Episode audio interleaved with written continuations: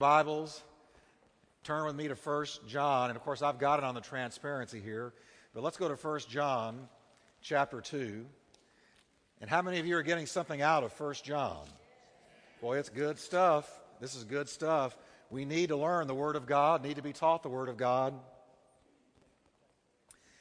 And if you can turn with me to 1 John chapter 2 verse 9, let's stand together and read two verses and then you can sit down the rest of the evening and I'm going to teach we're going to get at least through to verse 15. Now, if we don't make it past verse, verse 15 tonight, next week we're going to be talking about what it means to not love the world. What does it mean to not love the world? And who in the world is the Antichrist? Next week, we will be on the Antichrist. What did John have to say about the spirit of Antichrist and the person of the Antichrist? A lot of talk about the Antichrist going around in our culture. We're going to see what John said. Now, verse 9 He who says he is in the light and hates his brother. How many of you say you're in the light? How many of you can say, I'm in the light? Some of you don't even know. I'm, I'm seeing this. How many of you are in the light? All right. If you say you're in the light and hate your brother, you're in darkness until now. He who loves his brother abides in the light, and there is no cause for stumbling in him. Isn't that powerful? Father, thank you for your word. We pray you'll open our eyes with understanding, give us wisdom and knowledge, edify and strengthen and exhort us and comfort us in the Holy Ghost. We're in a warfare, Lord. There is an enemy that we do battle with every day. Lord, help us to get victory over him by the word that abides in us. We thank you for it in Jesus' name. Can you say with me, I have victory through him who loved me, died for me, and rose from the dead. Amen. God bless you. You can be seated.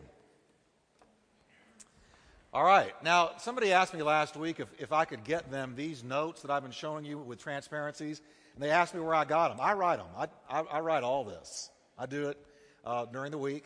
And so uh, th- I haven't pulled these notes out of any curriculum. This is just me studying First John and putting it up here. So I'm thinking about if you really want the notes, and we can do this by email, if we can do this by email, then what I'll do is I'll put the notes in every week and just um, copy uh, the addresses and, and, send you these notes if you want them.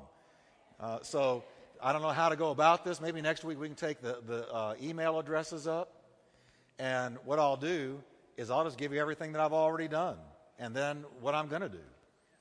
And then you'll have all these notes if you want them. Okay? All right, we saw last time that the darkness, which comprises all the forces of sin and Satan, is passing away like a parade in the street. Isn't that good to know that darkness is passing away? You look out there at the crime and at the sin and the darkness in the hearts of people, satanic activity, and all the tragedy and heartache and weeping and, and shattered lives. And you go, it, it's so tough to look at that, but folks, it's passing away. John said it's passing away like a parade passes by on the street, and there is an end to that parade. And there is an end to Satan's kingdom coming. I mean, it will be totally ended. And so Satan's kingdom is terminal. It will one day end. Now, John tells us, starting in verse 9, that there are two classes of people in the world those who are in fellowship with God and therefore walk in light and love, and that ought to be you. You ought to have fellowship with God and be walking in light and in love. And then there are those who are not in fellowship with God, and therefore they walk in darkness and hatred. And that is black and white. There is no in between, there is no fence. You're either walking in the light or you're not. And if you're not, you're in darkness. The absence of light is just darkness. So John said there's only two kinds of people in the world. You're either walking in fellowship with God through Jesus Christ and thereby walking in light and love, or you're in fellowship, or you're not in fellowship with God and you are walking in spiritual darkness and hatred. He who says, let's, let's read what John said together in verse 9. He who says he is in the light and hates his brother is in darkness until now. Now John's going to meddle. And here's what he's meddling with. Remember, I told you, First John is written to distinguish between light and dark, between right and wrong. He's going in there with a, with a sharp knife, and he's cutting between what is real, what is not real, true and false, light and dark, godly and ungodly. And he says, if you say you're in the light, you're in fellowship with Jesus Christ, and you're walking in hatred towards a brother, you are not in the light. You're in darkness. You're in darkness until now. Now, the brother spoken of is a Christian. The word hate means to detest or to loathe. It may be accompanied by emotion or manifested as a settled disposition simmering underneath. If you really hate somebody, it doesn't mean you're necessarily going around spouting out negative things or hateful things about them because you can be very outspoken about your hatred or it can be a simmering, like a low boil underneath in your heart. But you just hate. It doesn't take long, does it, when you're watching TV? Some of the things that happen on the news, some of the people that are, who are interviewed, it doesn't take a rocket scientist to feel the hate, does it? Because they're in darkness. Now, brethren, here's what John's going to tell us. If you're a believer, you cannot walk in hatred and walk in the light. You can't do it. Because hatred is the opposite of God. It's the opposite. John tells us that God is love. And he who loves is born of God and knows God. Now, I'm not talking about not liking somebody. How many of you can say, I love some people I don't like? Isn't that interesting? Can I just take some pressure off of you? You don't have to like everybody, you just got to love everybody. Because if I had to like everybody, I guarantee you I wouldn't like everybody and everybody wouldn't like me. But we can love everybody, can't we? How many of you have ever had to work with somebody you know for sure you didn't like them, but you loved them? See, you can love and say, bless your brother, bless your sister, but inside say, ain't my type. That ain't my kind of person at all. And you can, they can be the fingernails and you the chalkboard, and you still can love them. But John says when it comes to hate, detesting, loathing, Jesus taught us in the Sermon on the Mount that if you have hate in your heart, it's the precursor to murder. Matter of fact, Jesus said if you hate, you have murdered. Because all murder is, is the final physical act that is affirming and confirming and attesting to what was in your heart. Murder was in your heart before you ever killed somebody. So Jesus said, Don't hate, because if you hate, you're in danger of murdering somebody. And you know what? You don't have to kill them with a gun or a knife. You can murder somebody with words. And people that hate one another do that all the time. We'll slander and gossip and, and uh, come against people verbally and murder them. There are people shut away in their homes, in their rooms, in isolated, solitary lives because people murdered them with words, with gossip, with slander. John said, and he's only backing up what Jesus said in the Sermon on the Mount if you hate, you have murdered. Isn't that amazing? So, as children of light, we can't hate. You can dislike, you can think less of somebody, you can think little of somebody, but you can't hate. Can't detest, can't loathe them. Matthew 5 44, here's an example, the same Greek word. Jesus said, Do good to those who detest and loathe you. Do good to them. Why in the world would I do good to somebody that detested me and loathed me? Because it keeps off of me bitterness. It keeps my heart free. Because Jesus knew you get bitter, you're going to get filled with hate. You get filled with hate, your life is going to be misery. Titus 3 3, for we ourselves were also once foolish disobedient, deceived, serving various lusts and pleasures, living in malice and envy.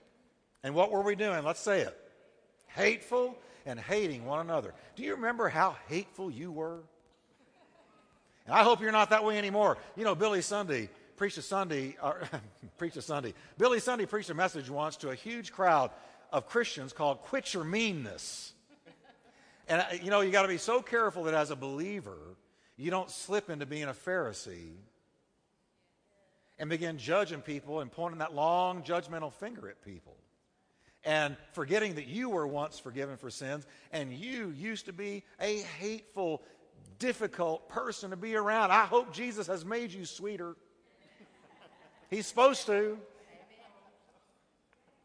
Supposed to be, if I stick you with a needle, Jesus comes out. All right, now, he says, that's the way we used to live. Look, look at his take on our life before God. We were foolish. We were disobedient. We were deceived. We were chasing after various lusts and pleasures, living in malice, living envying and jealous of other people, and hateful and being hateful or hating one another. We hated people. We hated. How many times did you say as a kid in junior high and high school and even elementary school, I hate them? I hate them. I hate her. I hate him. Jesus takes the hate out. Now, that describes the way we were. But if we walk in hate towards a brother or sister after being saved, we are walking around in the darkness. The minute you hate, you are walking around in the darkness. Now, let's read verse 11 together.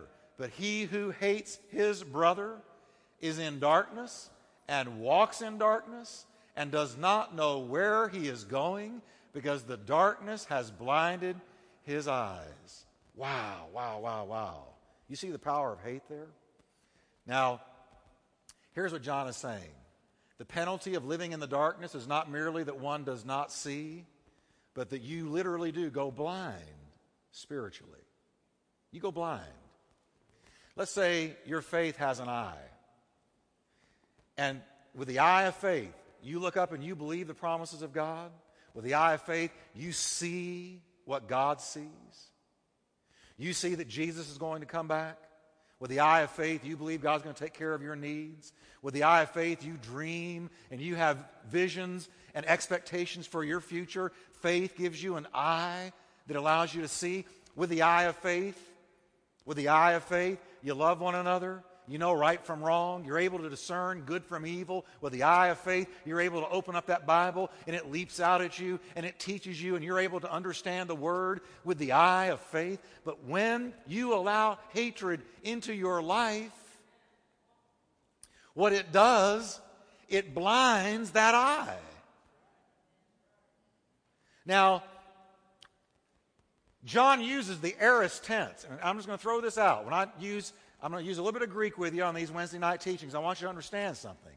When, when a, a, verb tense is in the aorist tense, when a verb is in the aorist tense, it means something happened in the past and it's done. It was a completed action. The aorist tense means there was a completed action in the past. And what he's telling us is this he uses the aorist tense with the word blinded, which means a completed event in the past when the darkness of hatred overtakes you, it blinds you, and it's a finished event. You're blinded until you get rid of it. You're blinded till you get the hate out. You're blinded. It means that that, that it's, it's not that you were blind before you hated. What he's telling us is you had the eye of faith until you got filled with hate. And then hate blinded the eye of faith. Completed action. It's done. And the only way to undo it is to repent of hatred and get your heart full of love again. Say, well, I don't like the people that I'm hating. They don't deserve my love. You don't deserve God's love. And I don't either.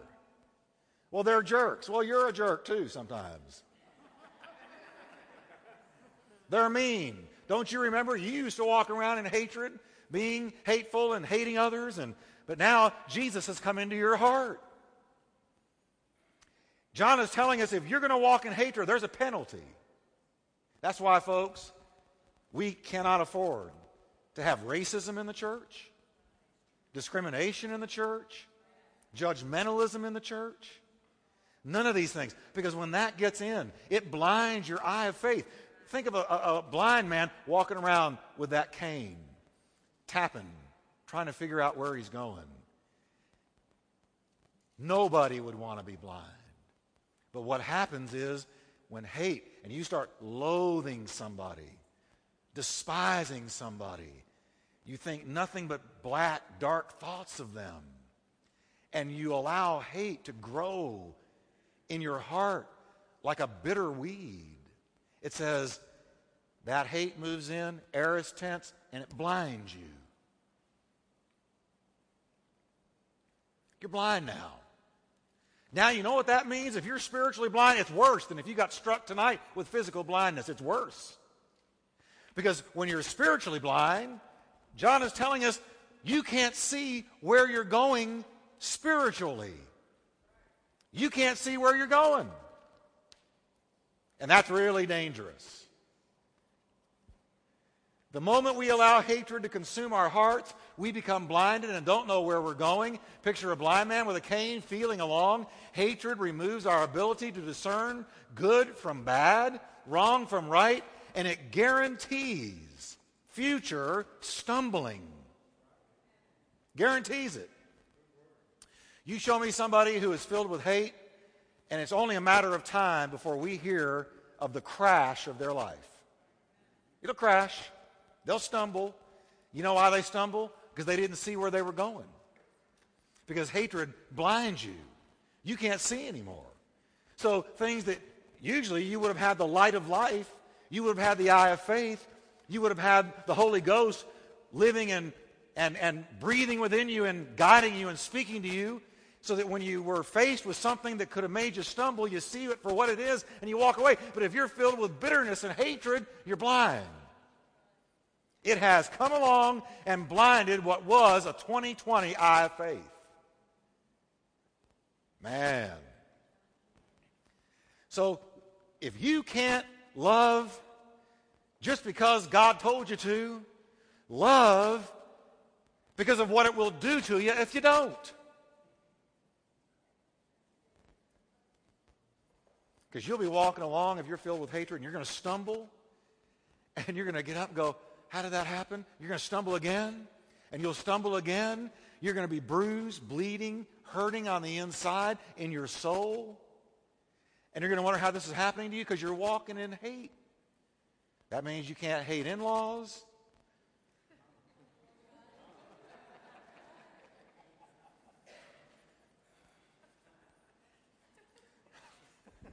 It means you can't hate mean bosses. It means you can't hate President Bush.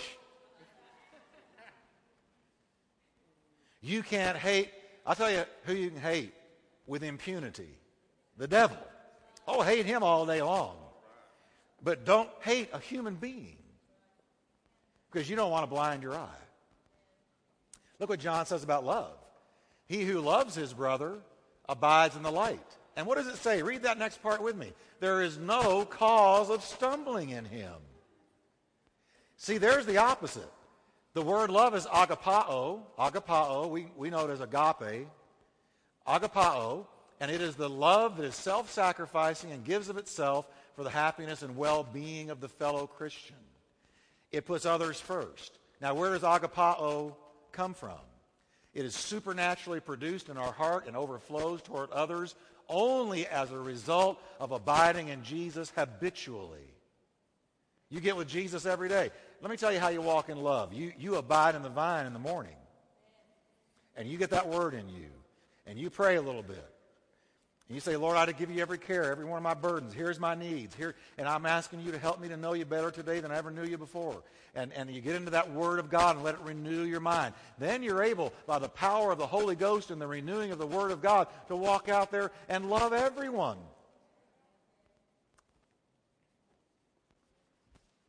And I've tried to work on that. I have. I, you know, somebody will do something that irritates me, gets on my nerves, and I catch myself going, I don't like them. It's none of you. None of you. I'm not even talking about you. It's, it's Tony there when we're playing racquetball. we played racquetball Monday, I lost both games. There was a moment there where I said, I don't like them. It was him and Frank. I said, I'm just trying to be, you know what I'm saying. Somebody will get on your nerves and you'll say, I don't really like them. That's okay. But, but then you got to say to yourself, uh, who was it? Will Rogers said, I've never met a man I didn't like. Well, Christians ought to be able to say, I've never a per- met a person I didn't love with the love of God. So you have to say to yourself, this is a person Jesus loves. This is a person Jesus died for. In the natural, I wouldn't like them. In the natural, I wouldn't want to have anything to do with them. But when I meet them or when I'm around them, I have to say, this is a person Jesus died for. And if you just train yourself that way, you can begin looking at everybody as a person of value. Now he says, it is supernaturally produced in our heart, overflows towards others as a result of, of abiding in Jesus habitually. The light is Jesus himself and all that is written about him in his word. When you're walking in the light, it just means you're walking in Jesus. You're acting like Jesus. You're abiding in Jesus. John promises that as long as we are walking in love, there is no occasion for stumbling. Nothing to trip us up and make us fall. Why would that be? What, what is the connection? That if I walk in love, I don't stumble. Let me tell you what I think it is. It's the golden rule. Do unto others as you would have others do unto you. So if you always walk in love towards other people, you will not do what offends them or causes them to stumble. He's saying there's no cause of stumbling in the person who habitually walks in love. If you just walk in the golden rule, would I want somebody giving me the look? So I'm not giving them the look. Would I want somebody talking about me? So I'm not going to talk about them. Would I want somebody harshly judging me? No. So I'm not going to harshly judge them. Would I want somebody to cut me some slack? Yeah. So I'm going to cut them some slack. Would I want everybody in the world being hard-nosed with me? Or would I want mercy? Well, then that's exactly what I'll do. I'll give mercy. Let God do the judging. He's the only one that's got the corner on the vengeance market anyway. Vengeance is not yours. It's God's. I know what you're thinking. Well, he takes too long. I want to go whoop him. I know exactly what you're thinking. How many of you have ever argued with God? Why are you taking? I've given you the vengeance market. How come you're not doing anything? And there's only one answer. My ways are not your ways. My thoughts are not your thoughts. You're just going to have to trust me and give me time. If you were God, we wouldn't be here. All that'd be out there is piles of ashes where people used to be. There'd be one or two churches in the whole city, and they wouldn't last long. Now, so amen. Let's just say, walk in love, and you will not stumble. Isn't that beautiful? Now, John addresses three groups of believers next, and this is so good. I've never looked at it as closely as I have lately. Three groups of believers in verses 12 through 14. Let's name them. Little children, fathers, and young men. He addresses each group twice, and here's what he addresses them for. The little children for what they have received. Then the fathers for what they have known. And the young men for what they have conquered. Now, verse 12, let's look at little children for a minute. He says, I wrote to, or I write to you, little children, because your sins are forgiven you. Why, everybody? For his name's sake. Literally, the Greek would read, because of the name. Because of the name. Now, little children in that verse 12 means little born ones. He's talking really affectionately here.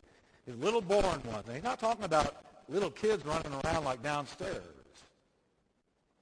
He's was saying those of you who have been born of God, little born ones, they're young in God. They may be 50, but they're young in God. He said, you've been forgiven. Now, forgiven is in the perfect tense. Now, I told you about the perfect tense.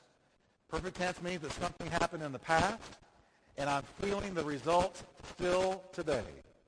That's the perfect tense. So I'll tell you, folks, the, the perfect tense is a beautiful thing in the Greek language. It's a beautiful thing when it comes to theology.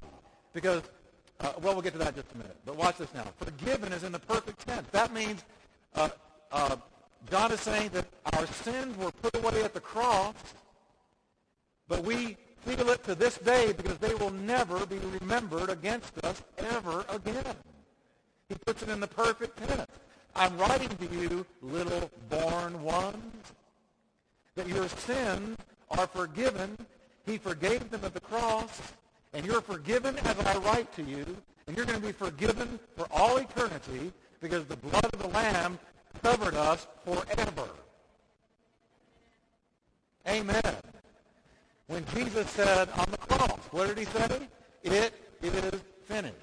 Jesus used the perfect tense, which means the atonement for our sins was complete and would forever be the all-sufficient payment for sin. We don't need anything else.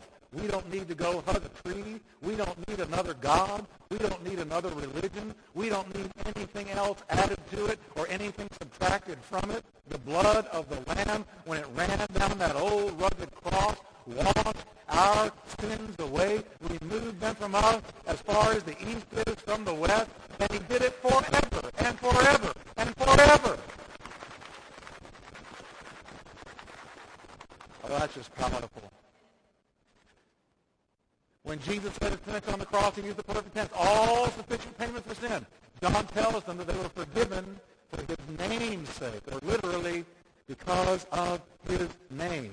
You are forgiven. Why were you forgiven? Because you were so smart, had so much talent, you were pretty or handsome? No, no, no. You were forgiven because of the name.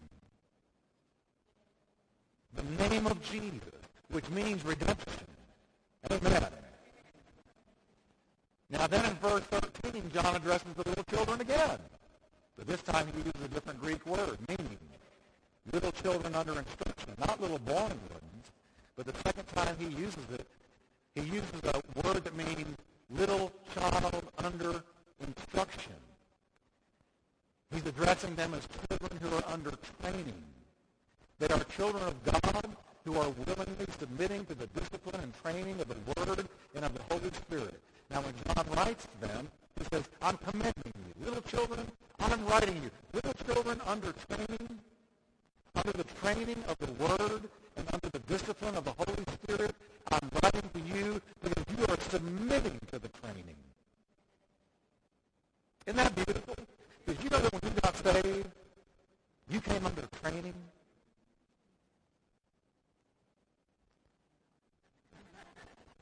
What do you mean? I thought I just got fire insurance. I thought I just got saved. I'm to heaven someday. No. You came under training. You came under training. Little born ones, you are also little children under training. And God has a purpose for you. And you're never going to reach that purpose unless you submit to the training. The training of the Word, the training of the Holy Ghost.